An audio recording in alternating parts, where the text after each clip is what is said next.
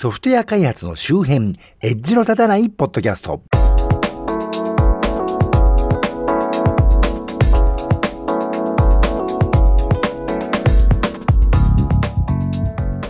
コンピューターで楽しいことをしたい人、そして相変わらず更新が不定期となってますが、なんとか平均週1回ペースに戻したいと思っている町田です。このポッドキャストはソフトウェア開発そのものの話題はそこそこに、あまりエッジは聞いていないかもしれないけれど、ソフトウェア開発と関係あるようなないようなお話を、あまり角が立たないようにのんべんだらりんとしていこうという番組です。今回も情報セキュリティというかサイバーセキュリティの話題ですね。今回は上司さん向けというよりは学生さんやね、セキュリティ関係の学習者さん向けの話題になりますかね。しばらく前に一般財団法人日本サイバー犯罪対策センターというところのウェブサイトに5月19日付でこういう記事が出ていました。JC3 コラム危険な代理購入アルバイトに気をつけてというものですが、え掲載内容をかいつまんで紹介しますが、代理購入アルバイトっていうものがあるんだそうで、ある人が欲しいものを代わりにね、買ってあげて手数料をもらうと。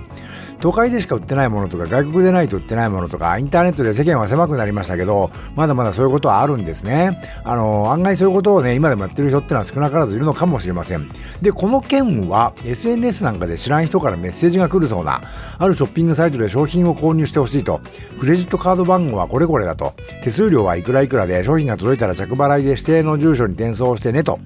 でまあ冷静に考えるとまずネットのショッピングサイトでの購入を代行するという時点で都会とかねあの外国でないと買えない商品ってほどの買うのが難しいものではないと思うんでだいぶ怪しいんですけどねしかもクレジットカード番号を教えられるっていうのもねかなりおかしな話なんですけど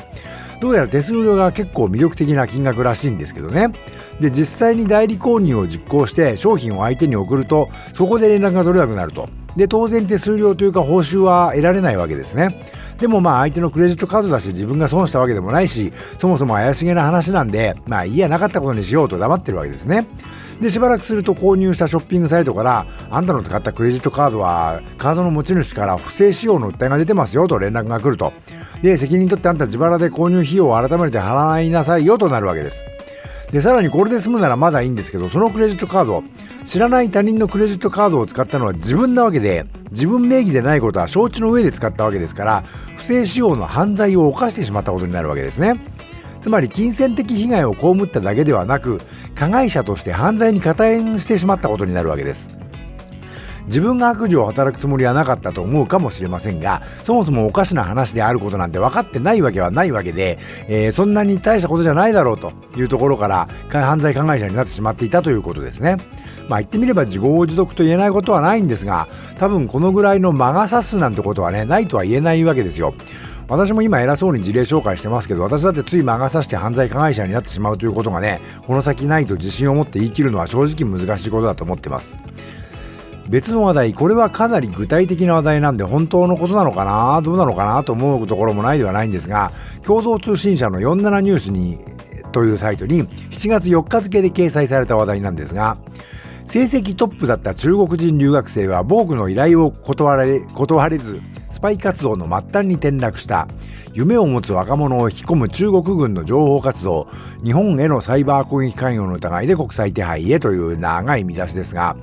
もともと中国では社会人としてね、働いていたのだけれど、日中貿易を夢見て日本へ語学留学留学に来ていた人がいてね、大変成績優秀で人柄も良くて、日本語学校のね、卒業式でも成績トップ者として卒業生代表のスピーチもしたと。この人、まだ日本に来る前に大学生の頃、まあ、ある人物と SNS で知り合ったそうで、で、その後就職先の上司からも同じ人を紹介されて、その人物と実際に会うんですが、日本の USB メモリが欲しいと言われたそうなんですね。で、別に日本の USB メモリを代理購入してあげること自体は何ら問題ないんで、応じたそうなんですけど、ところが今度は日本のレンタルサーバーを借りて、そのサーバーのログイン情報を教えてくれと。まあ、それにも応じたそうなんです。ところがこのサーバーはその後2016年の JAXA をはじめ国内のね、200円もの期間へのサイバー攻撃に使われることになったやつです。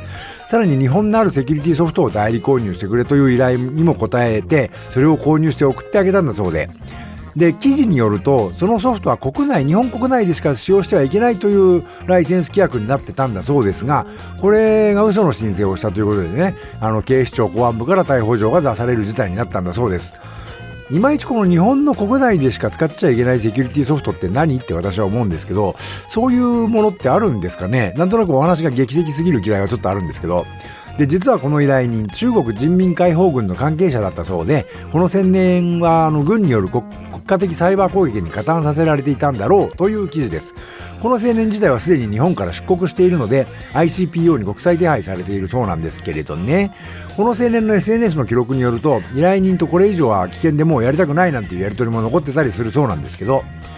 ちょっと記事をしっかり読むといまいちハテナマークが私の頭に飛ぶ交うところも少なくないので書いてあること全てを額面通り受け取るのはちょっと難しいんですけどまあ大筋事実だとしてもこの件も単に USB メモリの代理購入ちゃんと合法のですねそれをしてあげたところをきっかけとして優秀で周りからも好かれていたあの青年が国際紛争に巻き込まれて国際手配を受ける逃亡者になってしまったということになりますね。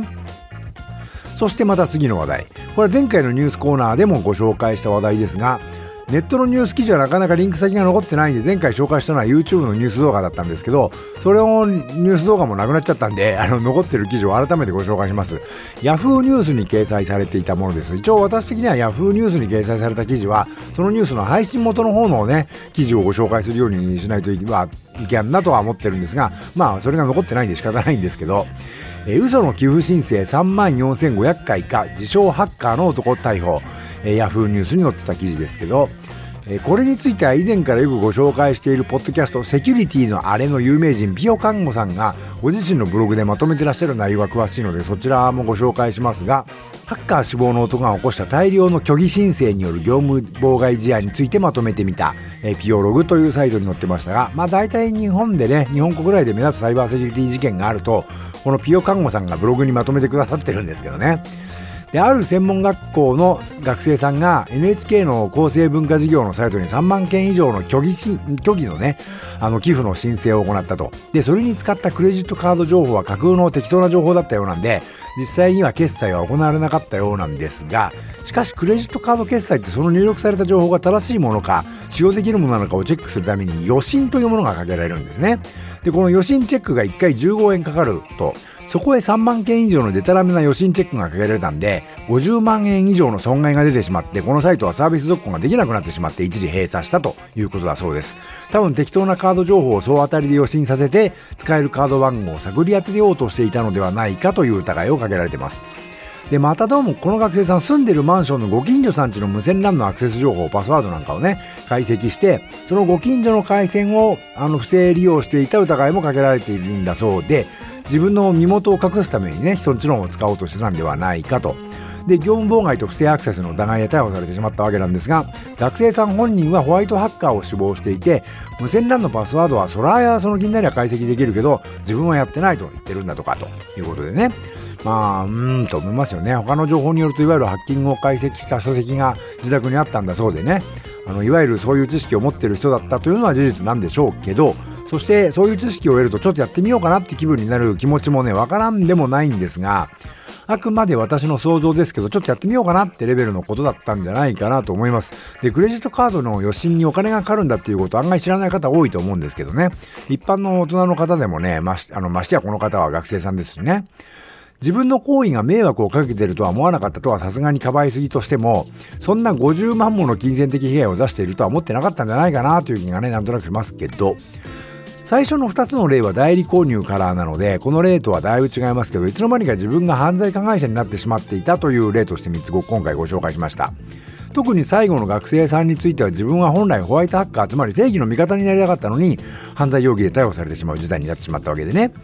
まだその犯罪事実が確定しているわけではないでしょうし、ご本人はね、あの否定しているそうなんで、報道内容が事実なのかどうかは私には分かりませんけれども、でも、ツイッターなんかを見てると、セキュリティ業界はね、だいぶ世間が狭いので、一旦良くないレッテルがついちゃうとやっていくのは難しいかもね、的なことを投稿されてる方をね、何人かを見かけしましたが、私はしょっちゅうこの番組で言ってます通り、長野県の田舎に住んでる周回遅れのおじさんなんで、そういう IT 業界の、あの、ね、実は東京の一部の人たちのことなんで、それ。あの、私自身は関係ありそうで接点がないんですけどね。なんというか前回も言いましたけど、間違いを犯してしまった人がその罪を償った後、再度挑戦できる世の中であってほしいと私は思いますね。人事じゃなくて、いつ私もそういう立場になるか分かりませんからね。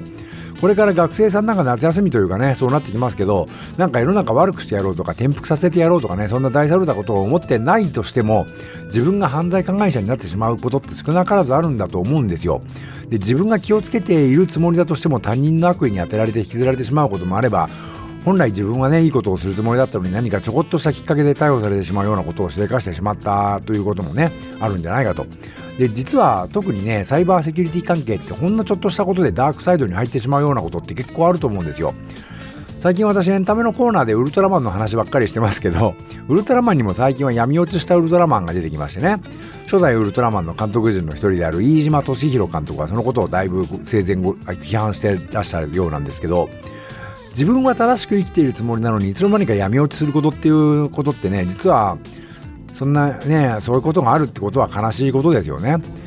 偉そうに言いながら明日私が新聞に載るような羽目になっている可能性ってのもなくはないわけでね。いや、身に覚えがあるわけではないんですけど。というわけで、これはエンタメのコーナーでも言ってたことなんで、こっちもつなげ、ね、つられてというかつなげていっちゃいますけど、良い子でいるのは実に難しくて、自分はこの先良い子でいられるだろうかと思うわけです。特に情報セキュリティ、サイバーセキュリティに触れている人というのは闇の部分に触れることも多いので、まあ、お互い気をつけていきましょうということ、特にね、そういうことをこれから、あの、目指して学んでいる学生さんたちは、くれぐれもご注意あれということで今回はここまで。